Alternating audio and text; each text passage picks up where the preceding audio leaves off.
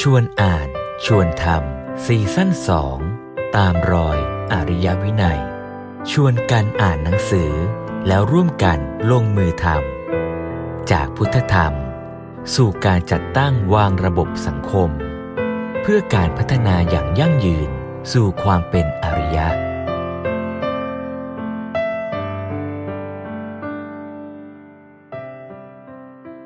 ประเด็นที่หนึ่งก่อนก็คือตัววินัยนั่นเองก็ต้องเกิดขึ้นบนฐานของธรรม คือเป็นระบบวินัยที่ถูกต้องเป็นธรรมด้วยใช่แนะนำให้ทำถูกต้องไม่ใช่ว่าแนะนำให้ไปขโมยของแล้วฆ่าเจ้าทรัพย์อะไรแบบเนี้ยคือวินัยอยู่บนฐานของธรรม แล้วคนที่เข้าไปก็ต้องเข้าใจตัววินัยนั้น ว่าตัวเองตั้งใจอยากจะฝึก ไม่ใช่เข้าไปด้วยความที่อ่าฝืนใจหรือว่าทำเพียงแต่สักแต่ว่าให้รอดพ้นจากการไม่ผิดกฎหมายไม่อาบัติอ่าแล้วเมื่อจะไป พยายามฝึกทำเต็มที่ดีอย่างนั้นแล้วเนี่ยคำถามต่อไปคือการันตีได้ไหม ว่าถ้าปฏิบัติตามวินัยแล้วเนี่ยเป็นคนดีแน่การศึกษาที่แท้ จะต้องทำให้มนุษย์เข้าใจทั้งตัวหลักการและวินัยและพร้อมที่จะทำตามวินัยที่ชอบทำหลวงพ่อสมเด็จย้ำไว้เลยนะว่า ต้องเป็นวินัยที่ชอบทำด้วย แล้วเราก็จะพัฒนาทั้งตัวเราด้วย และพัฒนาสังคมด้วย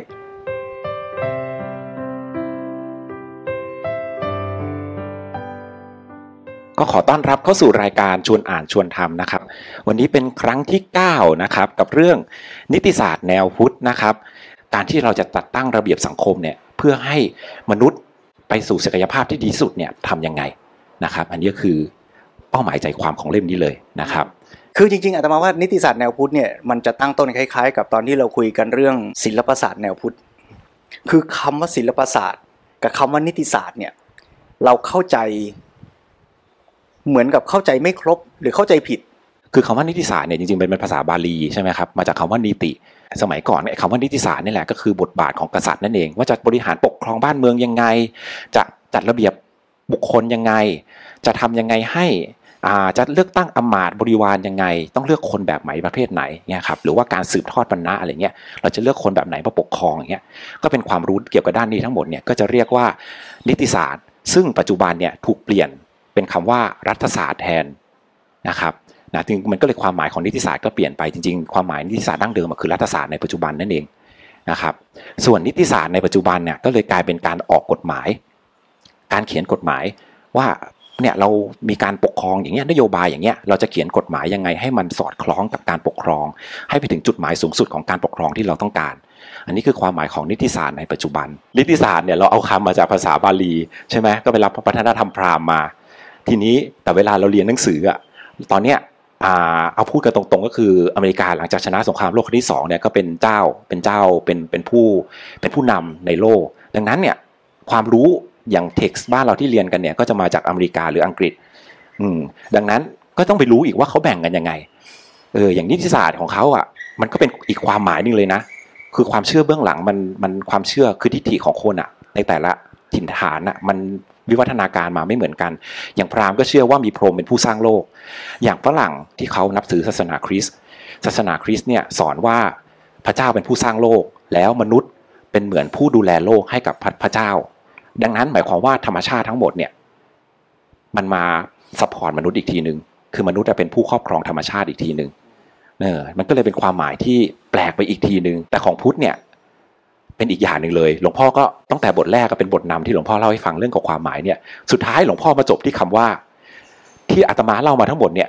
ยังไม่ใช่ความหมายที่แท้จริงนะหมายความว่าที่ผมพูดมาทั้งหมดเมื่อกี้ไม่ใช่ความหมายที่แท้จริงที่หลวงพ่อจะเล่าให้ฟังนะครับนะอันนี้ก็คือเป็นบทนำบทแรกที่เริ่มมาให้เราเข้าใจกันก่อนว่าอ๋อเออวิวัฒนาการมาอย่างนี้อย่างนี้นะ บางทีความเข้าใจของเราอะเฮ้ยเราเข้าใจผิดกันอยู่นะอ่าแสดงว่าเมื่อกี้ครับผมที่ทิศพูดถึงอะคำว่านิติจริง ๆอะมันแปลว่าการนำ ใช่ไหมเพราะฉะนั้นนิติศาสตร์ในความหมายที่เอ่อถ้าจะแปลตามศัพท์เนี่ยก็คือศาสตร์ของการนำคน หรือนำกิจการของรัฐ และสุดท้ายถ้าเข้าใจอย่างนี้เนี่ยตัววิชากฎหมายกับวิชาการปกครองรัฐมันเลยแยกจากกันไม่ขาด มันก็คือระบบการที่จะปกครองรัฐ หรือปกครองคน มันก็ต้องอาศัยกฎกติกานี่แหละ เพราะฉะนั้นมันก็ไปด้วยกันทั้งในเรื่องของการออกกฎหมายด้วยในการปกครองด้วย ใช่ไหมแล้วจากคำว่านิติศาสตร์ถ้าย้อนกลับไปจริงๆ ก็จะไปเจอคำว่าธรรมศาสตร์ ตัวศัพท์และความหมายของคำว่าธรรมศาสตร์เนี่ยทำแปลว่าหลักการ แล้วคำว่าหลักการในที่นี้หลวงพ่อสมเด็จก็แยกให้เห็นชัดด้วยว่ามีหลักการสองส่วน ก็คือหลักการส่วนที่เป็นความจริงของธรรมชาติ หลักการตามธรรมชาติ กับอันที่สองคือหลักการที่มนุษย์จัดตั้งวางแบบแผนขึ้นนะแล้วเรื่องนี้ก็จะเป็นเรื่องใหญ่เรื่องโตที่เราจะคุยกันตลอดทั้งเล่มนี้ว่ากฎสองกฎเนี้ย หรือหลักสองหลักเนี้ยมันจะต้องสอดประสานซึ่งกันและกัน ถ้าเมื่อไหร่หลักการที่มนุษย์จัดตั้งวางขึ้น ไม่อยู่บนฐานของธรรม ไม่อยู่บนฐานของความถูกต้อง ไม่เป็นไปเพื่อความถูกต้อง บังคับใช้ไม่เป็นธรรมกฎหมายนั้นก็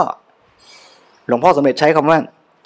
ไม่น่าจะเรียกว่าเป็นกฎหมาย ไม่ควรให้เป็นกฎหมาย ตัวความจริงเนี่ยมันมีสองส่วน คือส่วนที่เป็นปรมัตถสัจจะ กับสมมุติสัจจะสมมุติสัจจะเนี่ยต้องเข้าใจให้ชัดว่าสมมุติไม่ใช่เรื่องเหลวไหล สมมุติเป็นสิ่งที่มีความสำคัญอย่างยิ่ง แล้วคำว่าสมมุติเนี่ยสอเสือมอม้ามอม้าต่อเต่าสระอีเนี่ยมันคือสมมติสมตัวเนี้ยมาจากสังภาษาบาลีแปลว่าร่วมกัน เพราะฉะนั้นมติคือการยอมรับหรือการตกลงร่วมกัน มันเลยเกิดเป็นสมมุติ แต่สมมุติเนี่ย มันก็มีความจริงอยู่นะ ตัวสมมุติเนี่ยไม่ใช่แปลว่าติต่างเลื่อนลอยเหลวไหล แต่มันคือมติที่เราตกลงร่วมกัน แม้ว่า โลกมันไม่ได้บอกอย่างนั้นน่ะโลกไม่ได้มีกติกานะว่าจะต้องตื่นกี่โมง มาทำวัดร่วมกันกี่โมง ไม่ได้มีกติกาว่าไฟแดงสว่างขึ้นแล้วรถจะต้องหยุด แต่มันเป็นมติที่เราตั้งร่วมกัน ประเด็นมันอยู่ตรงนี้แหละที่เราจะคุยกัน คือมติที่มนุษย์ตั้งขึ้น ซึ่งเป็นสมมุติเนี่ย มันจะเป็นประโยชน์เกื้อกูลแก่มนุษย์แก่โลก หรือมันจะเบียดเบียน บิดเบี้ยวทำให้มนุษย์อยู่กับมนุษย์และอยู่กับโลก อย่างมีความทุกข์มีปัญหา คือสมมุติเนี่ยมนุษย์ตั้งขึ้นตกลงกันบนฐานของความจริงธรรมชาติ แต่ว่าระบบสมมุติของมนุษย์จะอยู่ได้ จะดำรงอยู่ได้ จะต้องมีความสามัคคีก็แปลว่าเราทั้งหมดก็ต้องมีความเป็นหนึ่งเดียวกันในการที่จะยอมรับในกฎกติกาสมมุติที่ตั้งขึ้น เรื่องนี้น่ากลับมาตรวจสอบในสังคมของเรา และตัวเราเองด้วยว่า เราในสังคมเดียวกัน เรามีมติร่วมกัน สามัคคีกัน ที่จะยืนต่อหน้ากฎกติกาอันเดียวกันหรือไม่ เพราะถ้าเกิดว่าเราไม่มีความสามัคคีกันแล้วเนี่ยหลวงพ่อสมเด็จยกตัวอย่างเห็นภาพชัดเลยว่า2บวก2เนี่ยมันจะกลายเป็น4นะแต่ถ้าเมื่อไหร่สองลบสองมันจะกลายเป็นศู นั่นแปลว่าถ้าเราเห็นร่วมกันไปด้วยกันเนี่ยระบบสมมุติมันก็จะตั้งอยู่ได้ ทุกคนก็ยอมรับในกติกาเดียวกัน แล้วก็ปฏิบัติตาม แต่ถ้าเมื่อไรเราเห็นขัดแย้ง แล้วใช้แม้แต่กฎหมาย ในทิศทางที่ตรงข้ามกัน การเบียดเบียนทำลายก็จะเกิดขึ้น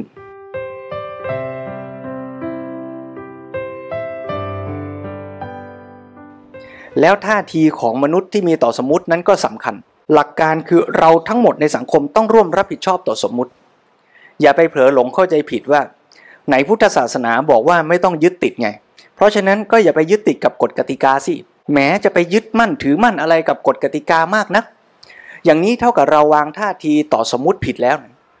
ต้องเอาให้ชัด หลวงพ่อสมเด็จยกตัวอย่างว่า พุทธศาสนานั้นสอน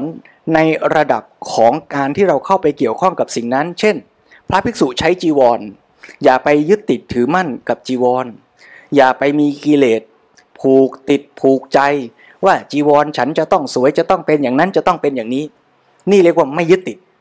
แต่ในระดับสมมุติที่กติกาตั้งขึ้นว่านี้เป็นจีวรของพระเอพระบีพระเอพระบีต้องมีความรับผิดชอบในการดูแลจีวร ที่สมมุติว่าเป็นของตนนั้นอะ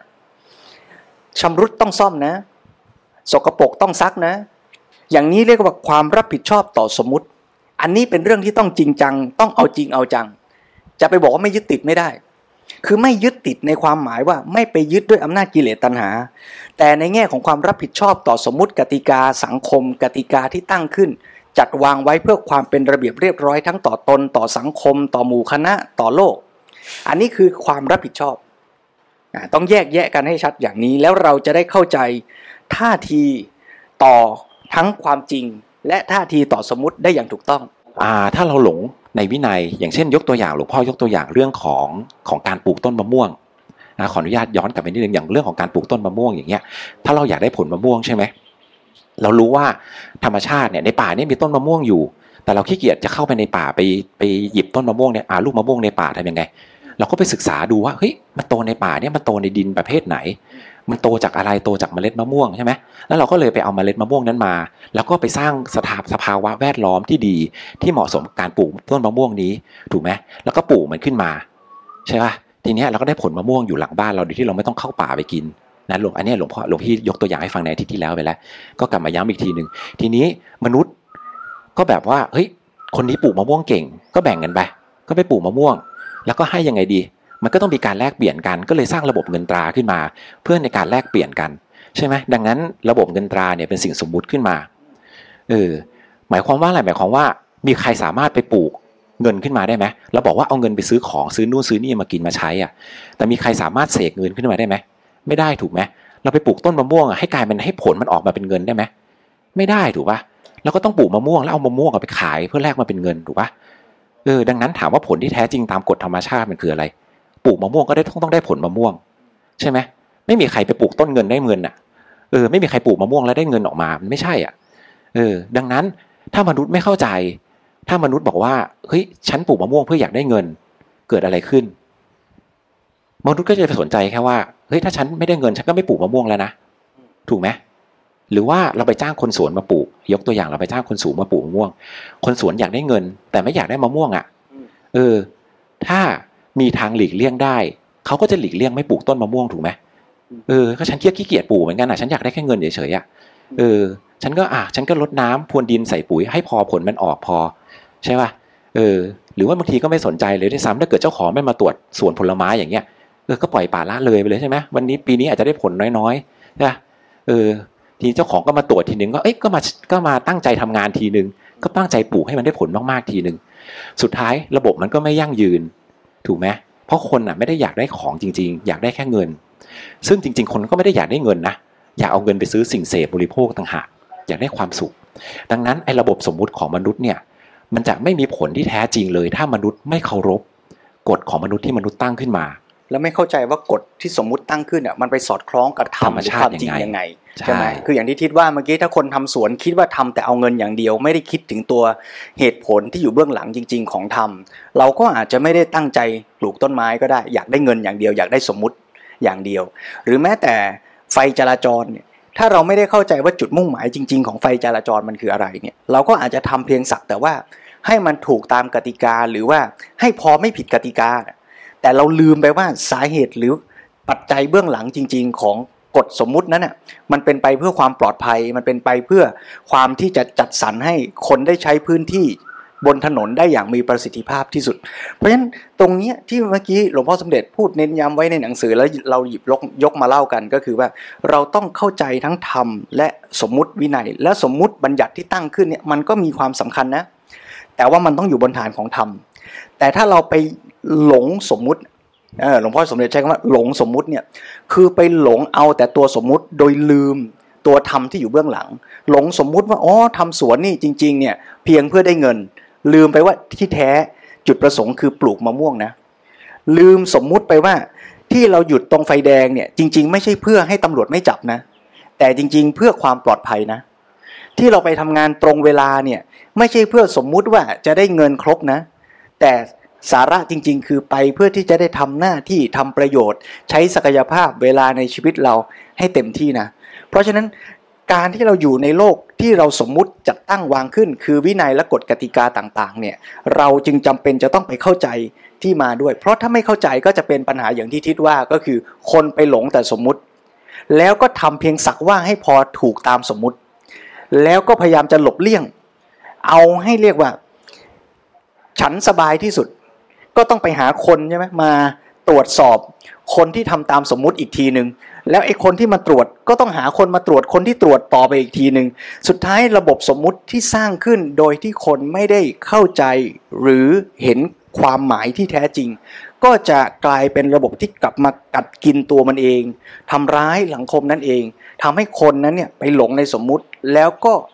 จัดการปฏิบัติการทั้งหมดอยู่ในระบบสมมุติ จนหลุดลอยออกมาจากความจริง แล้วตอบตัวเองไม่ได้ว่าตกลงที่ตรวจสอบซ้อนตรวจสอบ ซ้อนตรวจสอบกันอยู่เนี่ย มันได้ประโยชน์อะไร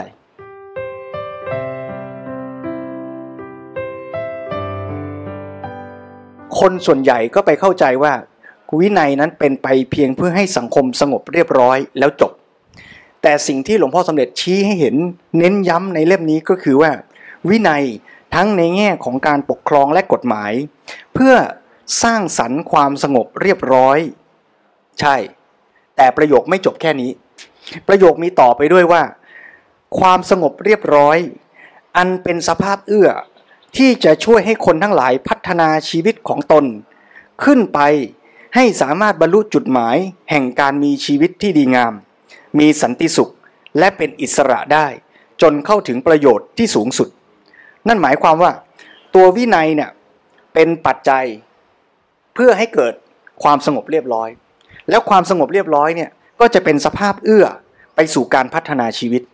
เพราะฉะนั้นถ้ามองให้ครบถ้วนทั้งกระแส ก็จะเห็นว่าตัววินัยเนี่ยเป้าหมายปลายทางจริง ๆ ต้องไปสู่การพัฒนาชีวิตเลยนะ พัฒนามนุษย์ แล้วมนุษย์ที่พัฒนาแล้วนั่นแหละ หรือพัฒนามากขึ้นเท่าไหร่ ก็จะกลับมาเป็นผู้พัฒนาตัวกฎ ตัวสมมุติ ตัววินัยตัวกฎหมาย ให้มีความเป็นธรรม ให้มีความเอื้อเกื้อกูลต่อการสร้างสภาพที่ดีงาม แล้วนำไปสู่การพัฒนาชีวิต หลวงพ่อสมเด็จยกตัวอย่างเรื่องนี้ เช่น เรื่องง่ายๆ ตั้งแต่เรื่องของการจัดห้อง ถ้าเราจัดห้องเป็นระเบียบเรียบร้อย เราเป็นคนมีวินัยข้าวของเก็บดีอยู่กับที่กับทางไอ้ระเบียบวินัยที่เราจัดตั้งขึ้นมา มันก็จะทำให้เกิดสภาพเอื้อ คือหนังสือหนังหาข้าวของอยู่กับที่ ไม่มีอะไรที่จะตกหล่นเป็นอันตราย สภาพเอื้อเนี้ยก็จะส่งผลต่อการพัฒนาชีวิตเป็นอยู่โดยมีความปลอดภัยทำอะไรก็สะดวกจะศึกษาค้นคว้าหยิบหาอะไรก็ง่าย อีกตัวอย่างหนึ่งก็คือในสภาพสังคมถ้าเรามีระเบียบวินัยกันดี ไม่มีโจรปล้น ไม่มีการฉกชิงวิ่งราว ไม่มีการทุจริตคอร์รัปชันจะติดต่อหน่วยงานราชการอะไรต่างๆ ก็เป็นไปตามขั้นตอนโดยธรรม เมื่อเรามีวินัยดี ก็จะทำให้สังคมมีสภาพเอื้อ จะไปไหนก็ไม่ต้องกลัวใครจะฉกชิงวิ่งราว จะไปติดต่อการงานก็ทำได้สะดวกไม่ต้อง จ่ายสินบาทคาดสินบน ก็จะเป็นสภาพเอื้อที่ส่งผลให้เกิดการพัฒนา ทั้งตัวปัจเจกมนุษย์ในสังคม และตัวสังคมนั้น ให้ขับเคลื่อนเดินหน้าไปอย่างมีศักยภาพเต็มศักยภาพของตนด้วย เพราะฉะนั้นก็ชวนกันว่า เราก็จะต้องกลับมามองตัววินัยให้ชัดว่าจุดหมายของวินัยหรือกฎหมายเนี่ยไม่ใช่เพียงแค่ความสงบ เรียบร้อย ราบคาบของสังคมนะ แต่เป้าหมายที่แท้คือต้องจัดตั้งวางระบบสังคมนั้น ให้มันเอื้อเกื้อกูล ที่จะนำไปสู่จุดหมายของชีวิตคน เพื่อจัดสรรให้เกิดโอกาส เป็นฐานในการพัฒนาสู่การสร้างสรรค์ที่สูงขึ้นไป พูดง่ายๆ คือเพื่อการศึกษานั่นเองนะครับอ่าวินัยเนี่ยก็คือเป็นบาดฐานเพื่อให้เปิดโอกาสให้มนุษย์น่ะสามารถศึกษาได้อย่างเต็มที่ โดยที่ไม่ต้องมากังวลเกี่ยวกับเรื่องเรื่องความปลอดภัยอะอ่าเรื่องของแบบความแบบเฮ้ยชีวิตฉันจะอยู่ได้ไหมชีวิตฉันจะต้องทะเลาะกับใครไหมอย่างเงี้ยพอเรามีความกังวลพวกเนี้ยมันก็ไม่เอื้อต่อการศึกษาใช่ไหมยกตัวอย่างง่ายๆ อย่างเช่นเราส่งลูกหลานไปที่โรงเรียนอะเออถามว่าเราจะเลือกโรงเรียนยังไง เราก็เลือกโรงเรียนที่มันปลอดภัยถูกปะถ้าเกิดลูกหลานเราแบบไปแล้วแบบโรงเรียนเนี่ยมันอันตรายอะแบบอ่า เด็กตีกันอย่างเงี้ยเด็กทะเลาะกันรุ่นพี่รังแกรุ่นน้องอย่างเงี้ยถามว่าเราจะกล้าส่งลูกเราไปเรียนไหมก็ไม่กล้าถูกไหมดังนั้นวินัยอะจริงๆเนี่ยมันก็คือการตั้งตัดตั้งระบบเนี่ยให้มันเรียบร้อยนั่นเองเพื่อเหมาะกับการศึกษาวินัยเนี่ยมันเป็นไปเพื่อการศึกษา คือจัดตั้งสภาพที่ดีงามเพื่อให้คนได้พัฒนาตัวเองเต็มที่หลวงพ่อสมเด็จยกตัวอย่างบอกว่า ระบบสังฆะคือสังคมสงฆ์เนี่ย เป็นสิ่งที่พระพุทธเจ้าทรงบัญญัติจัดตั้งขึ้นนะพระพุทธเจ้าเนี่ยค้นพบธรรมะ แล้วก็มาจัดตั้งวางระบบสังฆะหรือชุมชนการศึกษาขึ้นมา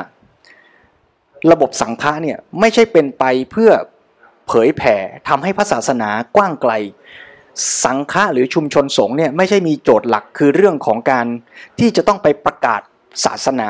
ไปคอนเวิร์ตคนจากศาสนาอื่นให้มาเป็นพุทธศาสนา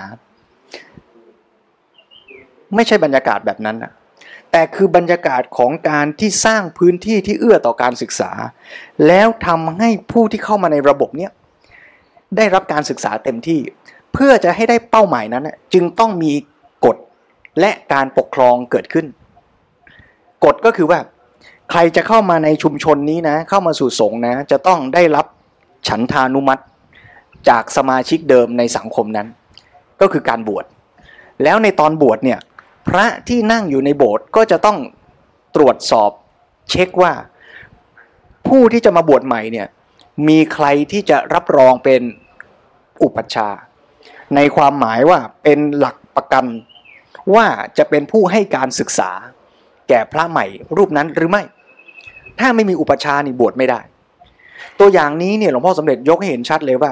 กติกาการบวชก็คือวินัยนั่นแหละ แล้วก็มีการปกครองคืออุปัชฌาย์ต้องปกครองดูแล พระที่บวชเข้ามาใหม่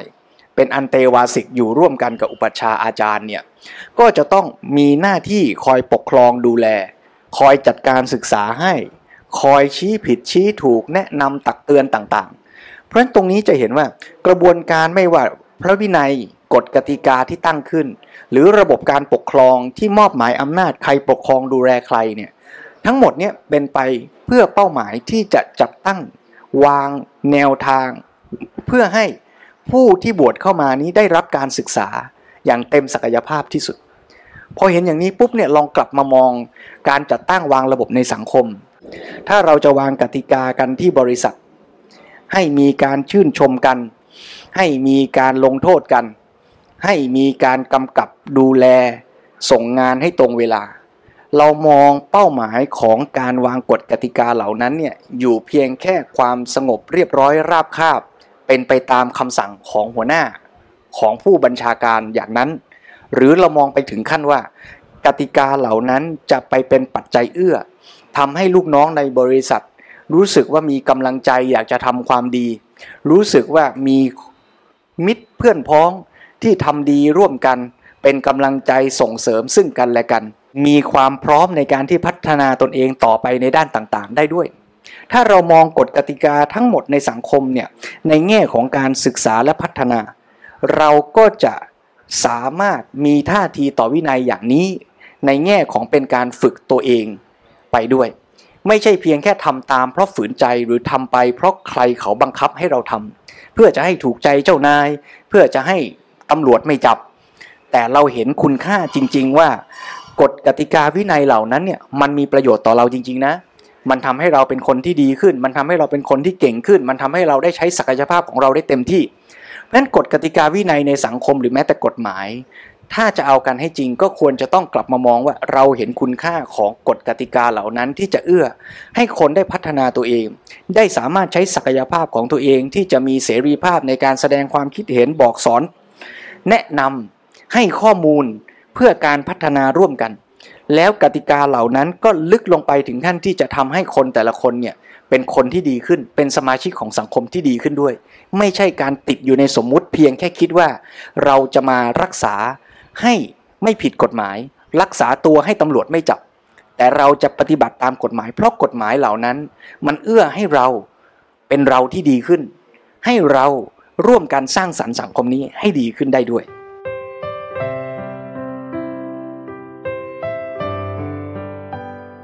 เจ้าท่านเคยตรัสไว้นะครับว่าจริงๆว่าเหตุผลว่าในการตั้งสงฆ์เนี่ยเพื่ออะไรนะเอาเรื่องวินัยก่อนว่าทำไมถึงต้องมีวินัย ท่านก็บอกว่าหลวงพ่อก็ให้ในหนังสือเล่มนี้แหละหลวงพ่อก็บอกว่าเหตุผลในการจัดตั้งวินัยเนี่ยเหตุผลข้อหนึ่งก็คือว่าอ่าพระเจ้าเนี่ยถ้าเกิดเราไปสอนอะคนหนึ่งใช่ไหมท่านสมมติว่าท่านจะต้องสอนคนคนหนึ่งอย่างเงี้ยท่านก็ต้องเดินทางไปสอนคนคนนี้ถูกป่ะพอสอนจนกระทั่งคนนี้เข้าใจแล้ว สามารถบรรลุธรรมได้แล้วเออ เกิดอะไรขึ้น คนนี้ก็ได้ประโยชน์แค่คนเดียวถูกไหม แต่พอจัดท่านจัดตั้งวินัยขึ้นมา เกิดอะไรขึ้น คนมากมายเลย คนเป็นร้อยเป็นพันเป็นหมื่นเป็นแสนเป็นล้านเลย สามารถเข้ามาอยู่ในวินัยเนี่ยและสามารถมาเรียนรู้พร้อม ๆ กันได้อ่าอันนี้คือการอันนี้คือความยอดเยี่ยมยันหนึ่งของการมีวินัยเออนะครับ มันคือทำให้คนเนี่ย มันไม่ได้ช่วยแค่คนคนเดียวนะ มันช่วยคนหลาย ๆ คนพร้อม ๆ กันเลยทีเดียวนะครับ แล้วพอกลับมาถึงเรื่องของสงเนี่ย ก็ทำไมถึงต้องตัดจัดตั้งสงฆ์ขึ้นมา จริงๆเนี่ยสังคมสงฆ์เนี่ยพระพุทธเจ้าท่านตั้งใจว่าตั้งขึ้นให้เป็นตัวอย่างให้แก่สังคมมนุษย์นี่แหละเออว่าคนเนี่ยที่เขาไม่เบียดเบียนกัน คนที่เขาอาศัยอยู่ด้วยกัน แล้วเพื่อการศึกษาโดยเฉพาะเลยเนี่ยมันสามารถอยู่ด้วยกันได้จริง ๆ นะ จริง ๆ สังคมสงฆ์เนี่ยเป็นค่อนข้างจะเป็นไอเดียลพอสมควรอยู่เหมือนกันเออคือการทะเลาะเบาแวงไม่มีมีน้อยน้อยมากๆ ด้วยกฎวินัยระเบียบวินัยที่ค่อนข้างเคร่งครัด ที่เกื้อหนุนให้อ่าเขาเรียกว่าอะไรอะอ่าการประทะกันน่ะน้อยที่สุด อย่างเช่น ยกตัวอย่างอย่างเช่น ก็มีสิกขาบท อย่างเช่นพิสุเงื้อมือจะตีคนอื่น อาบัตแล้วนะคุณยังไม่ทันลงมือเลยนะ ยังไม่ใช่นแบบว่ายังไม่ทันฟาดเขาเลยนะเออใช่ไหมแค่เงื้อมือเนี่ย มีเจตนาจะแบบจะปงจะทะเลาะกับเขาแล้วอะเออแค่นี้ก็อาบัตแล้วนะเออดังนั้น มันมีความสงบสุขภายในสูงมากๆ โดยตัววินัยเนี่ย ถ้าตั้งใจปฏิบัติกันจริงๆอะมันมีความสงบสุขภายในสูงมากๆ ซึ่งมันพอฐานมันสงบแล้วอะ คนก็สามารถศึกษาได้เต็มที่ แล้วก็ยังมีการบัญญัติเรื่องของอุปชาใช่ไหมที่หลวงพ่อหลวงพูดหลวงพี่พูดมาเมื่อกี้ ว่าต้องมั่นใจได้จริง ๆ ว่าทุกคนที่เข้ามาบวชเนี่ยต้องได้รับการศึกษานะเวลารับตอนแรกๆอะรับเข้ามาตอนแรกๆ ก็คือคนที่มีศรัทธาอยู่แล้ว ดังนั้นคนที่มีศรัทธาอยู่แล้วก็จะมีความตั้งใจที่จะปฏิบัติอยู่แล้ว มันก็จะไม่มีเรื่องที่ ละเมิดเรื่องที่แบบอ่าเรื่องที่ผิดปกติอะอย่างแบบไปไปหลอกชาวบ้านเพื่อลาบสักการะอะไรเงี้ยมันก็ไม่มีดังนั้นสิกขาบทตอนแรกมันเลยยังไม่มีนะครับช่วงแรก ๆ คนก็เลยมาเพื่อตั้งใจปฏิบัติจริง ๆนะครับพอสังคมพอสังสงมันเริ่มเจริญเติบโตมากขึ้นไปเรื่อยๆสังคมมันเริ่มใหญ่ขึ้นเรื่อยๆใช่ไหมเริ่มมีชื่อเสียงมากขึ้น เริ่มมีลาบสักการะมากขึ้น เกิดอะไรขึ้น ก็มีคนทำผิดพอมีคนทำผิดก็จะมีคนมาฟ้องพระพุทธเจ้า หรือว่าไม่ก็สงก็ติดเตียนกัน พอเสียงพอเรื่องราวมาถึงพระพุทธเจ้าเกิดอะไรขึ้นพระเจ้าก็จะเรียกที่ประชุมสงฆ์อะเฮ้ยทุกคนมานี่มารวมกันอ้าวนี่นะ เกิดอะไรขึ้นก็จะสอบถามเจ้าตัวเฮ้ยเนี่ยฉันได้ยินมาว่าอย่างนี้อย่างนี้คนเล่าให้ฟังอย่างนี้ เธอทำจริงหรือเปล่าอ้าวสิ่งนี้ผิดนะอ้าวผิดยังไงพระเจ้าก็จะตัดให้ฟังว่ามันผิดยังไง แล้วก็ถามสงฆ์ว่า เข้าใจไหมเห็นเห็นตรงกันไหมเห็นพ้องต้องกันไหม พอสงเข้าใจใช่ไหมอะก็เป็นเรียบร้อย ท่านก็จะบอกว่าอะต่อไปนี้นะ อย่าทำผิดอย่างนี้นะ แล้วก็บอกจุดมุ่งหมายในการตั้งสิกขาบทด้วยนะ พระเจ้าทรงบอกถึงจุดมุ่งหมายเป็นสิบข้อ ซึ่งจับคู่ได้ห้าคู่ ถ้าว่าโดยย่อเนี่ยคู่ที่หนึ่งเนี่ยพูดถึงว่าตัวสิกขาบทนั้นเนี่ยเพื่อให้เป็นประโยชน์แก่สงฆ์หรือส่วนรวมที่จะอยู่ร่วมกันด้วยดี อันนี้เห็นตัวอย่างได้ง่าย ก็คือสิกขาบทที่ ทำให้ภิกษุอยู่ร่วมกันแล้ว สามารถจะเกื้อกูลกันไม่ทะเลาะกันไม่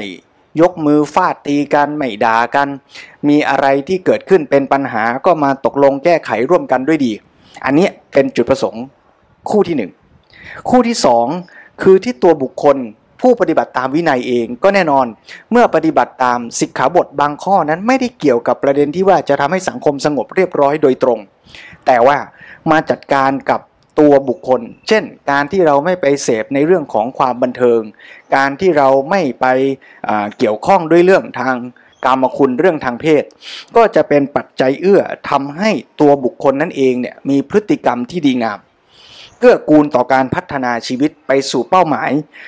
หรือจุดประสงค์ของวินัยคู่ที่ 3 ก็คือ เอื้อต่อการพัฒนาตัวชีวิตมนุษย์ ขัดเกลากิเลสภายในที่มีอยู่ แล้วก็ช่วยป้องกันที่จะเกิดขึ้นในอนาคต ลองดูว่าสิกขาบทหรือวินัยหรือกฎหมาย ที่เราตั้งขึ้นในสังคมเนี่ยก็จะสามารถมาถึงจุดเนี้ยเป้าหมายเนี้ยได้ไหมว่าเราสอนให้ลูกวางรองเท้าเป็นระเบียบเรียบร้อยเนี่ยมันมีผลมาสู่การพัฒนาภายในชีวิตของเด็ก ที่จะเป็นคนที่ไม่เห็นแก่ตัว ไม่ใจร้อน มีความละเอียดประณีต ใส่ใจห่วงใยผู้อื่น มันก็เป็นงานพัฒนาและขัดเกลาข้างในตัวของปัจเจกบุคคลไปในตัว เพราะฉะนั้นสรุปทวนอีกทีว่าชุดที่ 1 เป้าหมายวินัยของพระพุทธเจ้า คือเพื่อสงส่วนรวมอยู่กันดี ไม่ทะเลาะเบาแวงอยู่กันเรียบร้อย 2. คือตัวบุคคลพฤติกรรมดี ขัดเกลาตัวเราเอง 3. เกื้อกูลต่อการพัฒนาตัวชีวิตของมนุษย์ ให้เป็นคนที่มีกิเลสน้อยลง 4. ทำให้สังคมส่วนใหญ่คือประชาชนส่วนรวมแม้ไม่ใช่ในหมู่สงฆ์แต่เขาเห็นสงฆ์แล้ว ประชาชนอุบาสกอุบาสิกาเห็นแล้วเกิดความเลื่อมใส ยกตัวอย่างสิกขาบท เช่นว่าไม่ให้ภิกษุอยู่ในที่รับหูรับตากับผู้หญิงสองต่อสองถึงแม้ว่าผู้หญิงคนนั้นจะเป็นแม่เป็นพี่สาวน้องสาวเราเนี่ยใจของภิกษุก็บอกว่าไม่ได้มีอะไรเลยที่จะเป็นอกุศล แต่ว่าถ้าการกระทำอย่างนั้นมันส่งผลต่อผู้อื่นต่อสังคม พระภิกษุก็ต้องรับผิดชอบ ต่อความรู้สึกที่จะเกิดขึ้นต่อผู้คนที่มองเห็นด้วย อย่างนี้พระเจ้าก็จะบัญญัติเป็นวินัยด้วยว่า เพื่อประโยชน์แก่ผู้คนภายนอกที่จะมองเข้ามาเห็น ให้เขาเห็นแล้วเกิดความเลื่อมใสศรัทธาไม่ต้องรู้สึกกังวลสงสัย ก็จะบัญญัติวินัยว่า ไม่ให้พระไปทำอะไรที่จะเกิดการสงสัยหรือทำให้เสื่อมศรัทธาได้ แม้ว่าสิ่งนั้นจะเป็นกุศลก็ตาม และสุดท้ายก็คือประโยชน์ต่อตัวพระศาสนา คือการดำรงรักษา ตัวหลักการและธรรมวินัยนั่นเองให้ดำรงคงอยู่ เพราะฉะนั้นถ้าพูดกับพระก็จะเห็นว่าในขณะที่เราฝึกปฏิบัติและรักษาสิกขาบท ก็จะทำให้เกิดประโยชน์ทั้งในระดับตัวเราเอง สังคมสงฆ์ประชาชนส่วนรวม และตัวพระศาสนาด้วย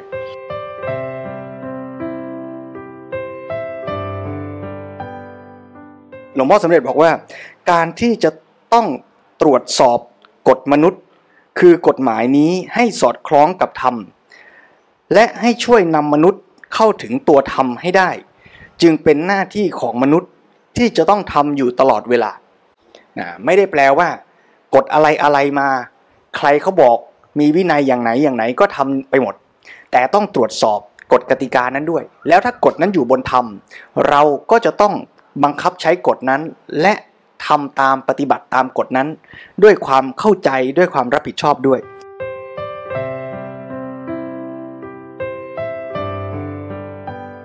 ประเด็นที่หนึ่งก่อนก็คือตัววินัยนั่นเองก็ต้องเกิดขึ้นบนฐานของธรรม คือเป็นระบบวินัยที่ถูกต้องเป็นธรรมด้วย แนะนำให้ทำถูกต้องไม่ใช่ว่าแนะนำให้ไปขโมยของแล้วฆ่าเจ้าทรัพย์อะไรแบบเนี้ยคือวินัยอยู่บนฐานของธรรม แล้วคนที่เข้าไปก็ต้องเข้าใจตัววินัยนั้น ว่าตัวเองตั้งใจอยากจะฝึก ไม่ใช่เข้าไปด้วยความที่ฝืนใจหรือว่าทำเพียงแต่สักแต่ว่าให้รอดพ้นจากการไม่ผิดกฎหมายไม่อาบัติอ่าแล้วเมื่อไป พยายามฝึกทำเต็มที่ดีอย่างนั้นแล้วเนี่ยคำถามต่อไปคือการันตีได้ไหม ว่าถ้าปฏิบัติตามวินัยแล้วเนี่ยเป็นคนดีแน่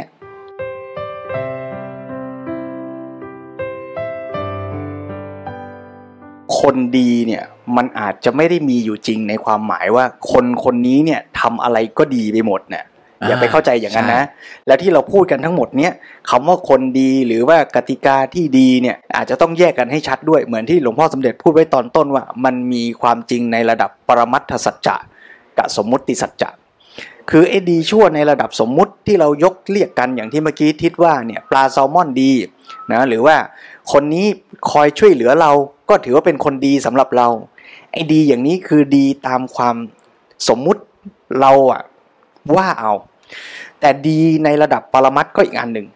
คราวนี้ลองมาดูกันชัดๆนะโยม ว่าแล้วคนทำตามกติกาสังคมเนี่ยดีไหม ถ้าพูดแบบสมมุติสัจจะก็บอกว่าดี คือคนที่ทำตามกติกาเนี่ยดีในแง่ว่าดี เพราะทำตามกติกา คราวนี้ถ้ากติกานั้นมันดีในความหมายว่าเป็นธรรม คนที่ทำตามกติกาที่เป็นธรรม ก็มีแนวโน้มที่จะดีทั้งในระดับที่ว่า ดีโดยสมมุติเพราะทำตามกติกาด้วย และดีตามธรรมด้วยก็คือ สมมุติทำบอกว่าการฆ่ากันไม่ใช่ทำบอกว่า สภาวะธรรมที่เป็นอยู่ก็คือการฆ่ากันเนี่ยมันเป็นการทำร้ายมันเป็นการเบียดเบียนทำให้จิตใจของผู้ฆ่าก็เหี้ยมโหด แย่ลง เป็นไปในทางเสื่อม ผู้ถูกฆ่าก็เดือดร้อนเสียชีวิต เพราะฉะนั้นโดยสภาวะธรรมเป็นอย่างนี้ก็เลยเกิดวินัยขึ้นว่าอย่าไปฆ่ากัน คนที่เข้าใจทั้งธรรมทั้งวินัย ทั้งปรมัตทั้งสัต ทั้งปรมัตถสัจจะและสมมุติสัจจะก็ทำตามสมมุติคือไม่ไปฆ่ากัน ก็ดีทั้งในแง่ที่ว่าถูกกฎหมายด้วย และดีในแง่ที่ว่าเป็นไปตามธรรมไม่ฆ่ากันด้วย แต่ว่าลองดูดีๆ ว่าถึงแม้ว่ามันจะเป็นอย่างนี้เนี่ยแต่ว่าสมมุติสัจจะกับปรมัตถสัจจะก็ไม่ใช่อันเดียวกัน และไม่ได้เท่ากัน เพราะฉะนั้นเป็นไปได้ไหมว่า แม้ว่าเราจะทำถูกวินัย ถูกสิกขาบท ถูกกฎหมาย แต่ก็ยังไม่ดี ในแง่ของปรมัตถสัจจะ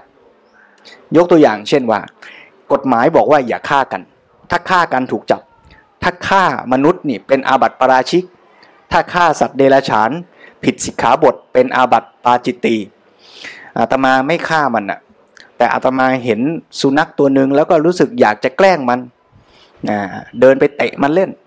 หรือแม้แต่ไม่ไปเตะมันแต่คิดในใจ แม้อยากจะให้มันเป็นอย่างนั้นอย่างนี้ไปในทางเสียหาย เจ็บปวดทรมาน ถามว่าในขณะนั้นเนี่ยโดยสมมุติสัจจะเนี่ยอาตมาผิดกฎหมายหรือผิดสิกขาบทไหมไม่ผิดนะ ปรับอาบัติอาตมาไม่ได้นะ นั่งคิดเฉยๆอะ่ะแต่ถามว่าในขณะที่นั่งคิดอยากจะให้มันเจ็บปวดรวดร้าวทรมานเนี่ย ในขณะนั้นเนี่ยโดยปรมัตถสัจจะโดยสภาวะในใจเนี่ย เป็นกุศลหรืออกุศลเจริญหรือเสื่อมมมันก็เสื่อมมันก็แย่มันก็บีบคั้นอยู่ในใจเรานี่แหละ เพราะฉะนั้นต้องแยกให้ชัดนะว่า การปฏิบัติตามสมมุติสัจจะเนี่ย ดีไหมดี แต่ดีพอไหมไม่พอ มันเลยต้องไปอย่างที่ทิศว่าเมื่อกี้คือการที่เรารักษาพฤติกรรมกายวาจาเนี่ยมันเป็นแค่บาดฐานเพื่อเอื้อต่อการพัฒนาจิตและปัญญาต่อไป หรือถ้าจะพูดกันให้ชัดก็บอกว่า วินัยเนี่ยมันเป็นแค่กรอบ เป็นแนวเป็นไกด์ไลน์ว่าถ้าคุณทำตามเนี้ยคุณจะไม่เลวจนเกินไป คุณจะไม่ชั่วจนเกินไป คุณจะดีต่อกันประมาณหนึ่งอย่างน้อยก็ไม่ถึงขั้นไปฆ่ากัน อย่างน้อยก็มีปัญหาจะได้มานั่งคุยกันไม่ทะเลาะเบาแวงกฎหมายก็ตามสิกขาบทก็ตาม สมมุติสัจจะทั้งหมดเนี่ยมันทำหน้าที่ได้แค่ประมาณเนี้ยแต่ว่าสมมุติสัจจะนี้จะต้องตั้งอยู่บนหลักการที่ดีงาม แล้วถ้าเราเข้าใจตัวหลักการนั้นจริง ๆ เนี่ยบางทีสมมุติอาจจะไม่จำเป็นเลยก็ได้ ถ้าว่ากันในหลักพุทธศาสนาเนี่ยหลวงพ่อสมเด็จใช้คำว่า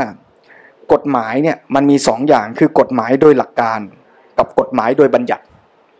ตัวหลักการในทางพระพุทธศาสนาเนี่ยหลวงพ่อสมเด็จยกตัวอย่างก็คือหลักโอวาทปาติโมกที่พระเจ้าให้เป็นหลักการไว้เลยว่า ยึดหลักการเนี่ยต่อให้ไม่มีสิกขาบทเนี่ยแต่เราอยู่บนหลักการว่าเราจะทำดีไม่ทำชั่ว แล้วทำจิตใจให้บริสุทธิ์ผ่องแผ้วเจริญศีลสมาธิปัญญาเนี่ยเข้าใจหลักนี้ปฏิบัติตนไม่ว่าจะทางกายทางวาจาทางใจก็อยู่บนหลักเนี้ยสิกขาบทไม่ต้องมีก็ได้ แต่ถ้าเมื่อไรเราไม่เข้าใจหลักการหรือหลุดจากหลักการเนี่ย มันก็จะทำผิดพลาดอย่างนั้นอย่างนี้อย่างโน้น เรียรายเต็มไปหมดอะคราวนี้สิกขาบทก็จะเกิดขึ้น ซึ่งก็จะซับซ้อนซ่อนเงื่อนลึกลับมากมายรายละเอียดเยอะแยะเนี่ย ไปได้ไม่สิ้นสุด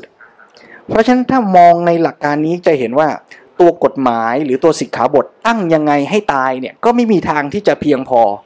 และจะเป็นหลักประกันให้ทุกคนเนี่ยแหมกายก็ดีใจก็ดีวาจา ก็ดีปัญญาก็ดีเนี่ยสิกขาบททำหน้าที่นั้นไม่ได้ สิกขาบททำหน้าที่ได้เพียงแค่เป็นไกด์ไลน์เบื้องต้น แต่ย้ำว่าที่พูดอย่างนี้ไม่ได้แปลว่าสิกขาบท หรือสมมุติสัจจะหรือระบบวินัยไม่สำคัญสำคัญมาก แต่อย่าไปเข้าใจว่ามันจะทำให้เราดีและสังคมสันติสุขได้ หลวงพ่อสมเด็จใช้คำว่า กฎหมายแม้จะมีความสำคัญ แต่ก็ไม่เพียงพอ และไม่เป็นหลักประกันว่า จะทำให้ชีวิตดีงาม และสังคมมีสันติสุขได้ การที่สังคมบัญญัติวินัยหรือกฎหมายต่างๆขึ้น ก็เพื่อมาหนุนให้คนดำรงอยู่ในหลักการ เพราะฉะนั้นถ้าเรามีหลักการว่าโอวาทปาติโมกสิกขาบททั้งหมดที่เกิดขึ้น ก็จะมาส่งเสริม สนับสนุน ให้คนเนี่ยเจริญกุศล ไม่ทำอกุศล แต่ว่าไปเขียนยิบ ทุกเรื่องไม่ได้หรอก คราวนี้ถ้าเราในฐานะผู้ปฏิบัติ เราไม่เอาหลักการเราไปเอาแต่ตัวสิกขาบท เราก็จะทำให้ถูกสิกขาบทเท่าที่มันมีอะแต่ลืมหลักการ ตรงนี้ไง เราก็ไปติดสมมุติแล้ว เราก็ไปเอาแค่โอ้ บวชเป็นพระมานะ เอาให้ไม่อาบัตเจอหมาก็ไม่ไปฆ่ามัน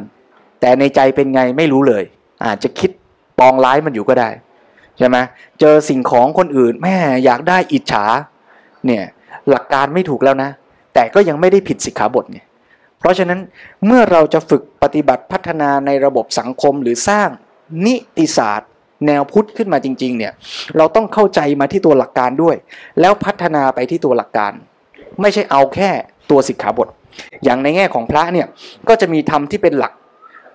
ซึ่งแม้ไม่ได้บัญญัติเป็นสิกขาบทในทางวินัย แต่ก็เป็นเครื่องสนับสนุนให้เกิดความสามัคคีในชุมชนแห่งกัลยาณมิตร เป็นปัจจัยเอื้อให้เกิดการพัฒนาทั้งในระดับชีวิตและสังคม เช่น หลักการเรื่องสารานิยธรรม จะทำอะไรต่อกันก็ทำด้วยเมตตา มีทิฏฐิเสมอกัน มีข้าวของเครื่องใช้ก็แบ่งปันกัน มีอะไรก็เกื้อกูลช่วยเหลือกัน อย่างนี้เป็นพื้นฐานเป็นหลักการ เรื่องของการที่จะประชุมกันเนืองนิดทำอะไรก็มีความพร้อมเพรียงกันให้เกียรติให้ความเคารพซึ่งกันและกัน หลักการเรื่องสังขาวัตถุ ในการที่จะสงเคราะห์เกื้อกูลนะไม่เห็นแก่ตัว มีความร่วมสุขร่วมทุกข์มีอะไรช่วยเหลือเกื้อกูลกันทั้งด้วยการให้ด้วยปิยวาจาด้วยการลงมือทำอย่างที่ไม่ทอดทิ้งกัน มีตัวตนเสมอกันไม่ถือตัวนะไม่เอาแต่ตอนมีสุขตอนเป็นทุกข์ก็ทิ้งกัน เหล่านี้คือหลักการ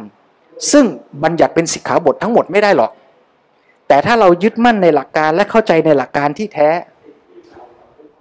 สังคมก็ดีตัวเราก็ดี สิกขาบทอาจจะไม่จำเป็นก็ได้ แต่ในทางตรงกันข้าม ถ้าเราเอาใจใส่สิกขาบทโดยลืมหลักการ เราก็จะเกิดเป็นสังคมที่ แต่ละคนก็เอาแค่ว่าบัญญัติมีแค่ไหน ฉันก็ทำแค่นั้นกติกาตั้งยังไงฉันก็เอาแค่นั้น สังคมก็จะดีได้ยาก สุดท้ายกติกานั้นก็จะยิ่งซับซ้อนแล้วต้องออกกติกาเยอะแยะมากมาย เพราะ ถ้าไม่ออกกติกาคนก็ไม่ทำเราจึงต้องกลับมาที่หลักตรงนี้ว่า การศึกษาที่แท้ จะต้องทำให้มนุษย์เข้าใจทั้งตัวหลักการและวินัย และพร้อมที่จะทำตามวินัยที่ชอบทำหลวงพ่อสมเด็จย้ำไว้เลยนะว่า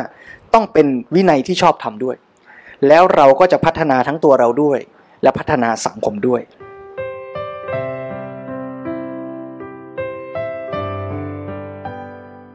ศาสตร์ในยุคปัจจุบันนะมันเป็นศาสตร์เฉพาะทาง คือหมายความว่าเป็นความชำนาญเฉพาะเฉพาะด้าน อย่างเช่น เศรษฐศาสตร์ นิติศาสตร์ รัฐศาสตร์การปกครองอย่างเงี้ยมันมันแยกส่วนกันคือต่างคนต่างมีทฤษฎีของตัวเองทำให้มันไม่สามารถประสานกลมกลืนกันได้ คือหมายความว่าตัวเองเห็นว่าอันนี้ดีก็เลยทำอย่างเงี้ย อันนี้เห็นว่านี้ดีก็ทำอย่างเงี้ย มันก็เลยเหมือนกับคนสิบคนคิดอะ เออพอคนสิบคนคิดเกิดอะไรขึ้นมันก็ไม่มีศูนย์กลางถูกไหมเออดังนั้นจริง ๆ เราจะต้องมีการประสานทั้งหมดเนี่ยให้มันอยู่ด้วยกันได้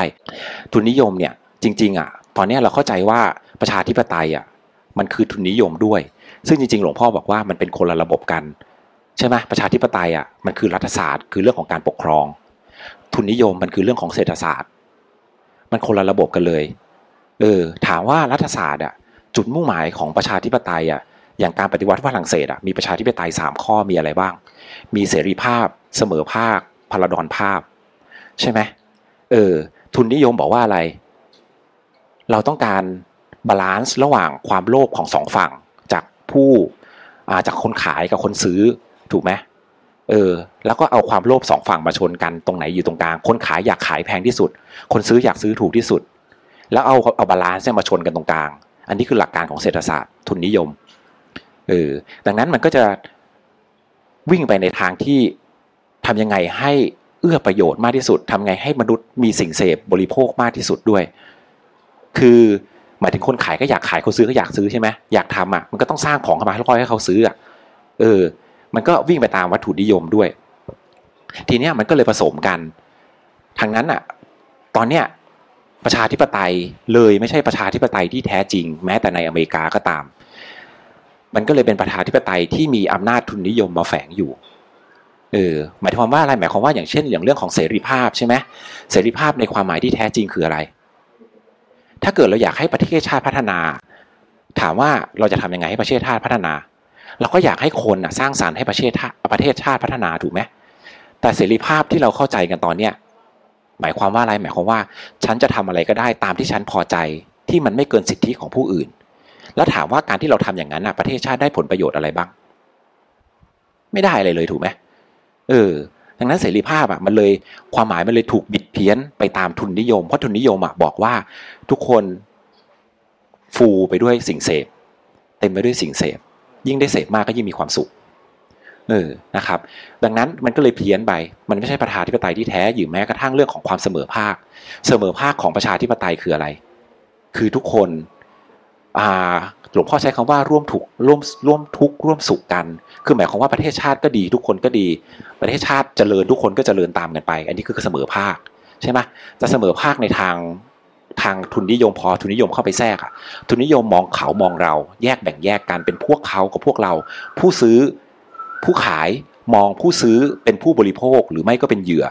ถูกไหมเออส่วนผู้ซื้อมองผู้ขายเป็นอะไร ก็มองเป็นผู้ที่จะชิงรัดชิงเอารัดเอาเขาเรียกอะไรอะชิงไหวชิงพริบกัน ถูกไหมเวลาเราซื้อขายกันรู้อยู่แล้ว ในฐานะเราทำธุรกิจอย่างเงี้ยก็มีการชิงไหวชิงพริบกันระหว่างผู้ขายผู้ซื้อ เหมือนไปเดินตลาดเซนเจิ้นน่ะใช่ไหมเออก็เป็นหลอกแบบตอนแรกก็ตั้งราคาแพงๆใช่ไหมเคยไปเดินเซนเจิ้นไหมเมื่อก่อนดังอยู่อะคนไทยชอบไปเดินกันใช่ไหมไปถึงปุ๊บแม่ค้าก็แบบเฮ้ยยี่สิบหยวนเอ้ยร้อยหยวนเลยอ่าเราไม่รู้เราก็ไปซื้อใช่ไหมพอจะไปเดินไปเจอเพื่อนเฮ้ย ฉันต่อมันได้เนี่ยมันเพิ่งจะฉันจะซึ่งซื้อมาแปดสิบหยวนเมื่อกี้ไอ้นี่เขาบอกแล้วก็เดินกลับไปที่ร้านมันทำไมเธอขายมันแปดสิบหยวน ฉันจะขายแปดสิบหยวนบ้างเอาคืนมายี่สิบหยวน เธอซื้อไปแล้วช่วยไม่ได้ เสร็จปุ๊บเดินไปที่รถไปเจอเพื่อนอีกคนนึงกระเป๋าแบบเดียวกันเลย ซื้อมาเท่าไหร่ยี่สิบหยวน เฮ้ย เธอซื้อมายี่สิบหยวนเหรอ เนี่ย ระบบมันเป็นอย่างเงี้ย เออ คือมันก็เห็นเป็นเหยื่อกันอะคือต่างคนต่างชิงไหวชิงพลิบกัน ดังนั้นถามว่าความเสมอภาคมันจะมาจากไหน ใช่ไหมมันไม่เสมอภาคหรอก เออ มันก็แค่แบบว่าใครเสมอภาคของเราตอนเนี้ย มันก็เลยแบบว่าฉันได้เท่านี้เหมือนอย่างเงี้ยมันซื้อก็ซื้อกระเป๋าอะเธอซื้อได้ร้อยฉันก็ต้องได้ร้อยเหมือนกันดิเธอซื้อยี่สิบฉันก็ต้องยี่ได้ยี่สิบเหมือนกันสิเออมันก็ชิงไหวชิงพริบกันไปเรื่อยเปื่อยอะมันไม่ได้มีความเสมอภาคกันจริง ๆ คือคนได้เท่าไหร่ฉันก็ต้องได้เท่านั้นเออระบบทุนนิยมมันสร้างสร้างความรู้สึกนี้ขึ้นมาในตัวตัวคนนะเราอาจจะไม่รู้ตัว เออซึ่งผมไม่ได้ทั้งทั้งผู้ขายและผู้ซื้อนะเมื่อกี้พูดในทางผู้ซื้อว่าได้เสียเปรียบ แต่ผู้ขายก็เหมือนกัน ใช่ไหมถ้าเกิดมันแบบคนคนที่แบบเฮ้ยตอนแรกคนที่ขายยี่สิบหยวน ถ้ารู้มันขายได้ร้อยหยวนถามว่ามันอยากขายยี่สิบหรือใครอยากขายร้อยก็อยากขายร้อยถูกไหมก็แบบเดียวกันนั่นแหละแต่เอียเออ ดังนั้น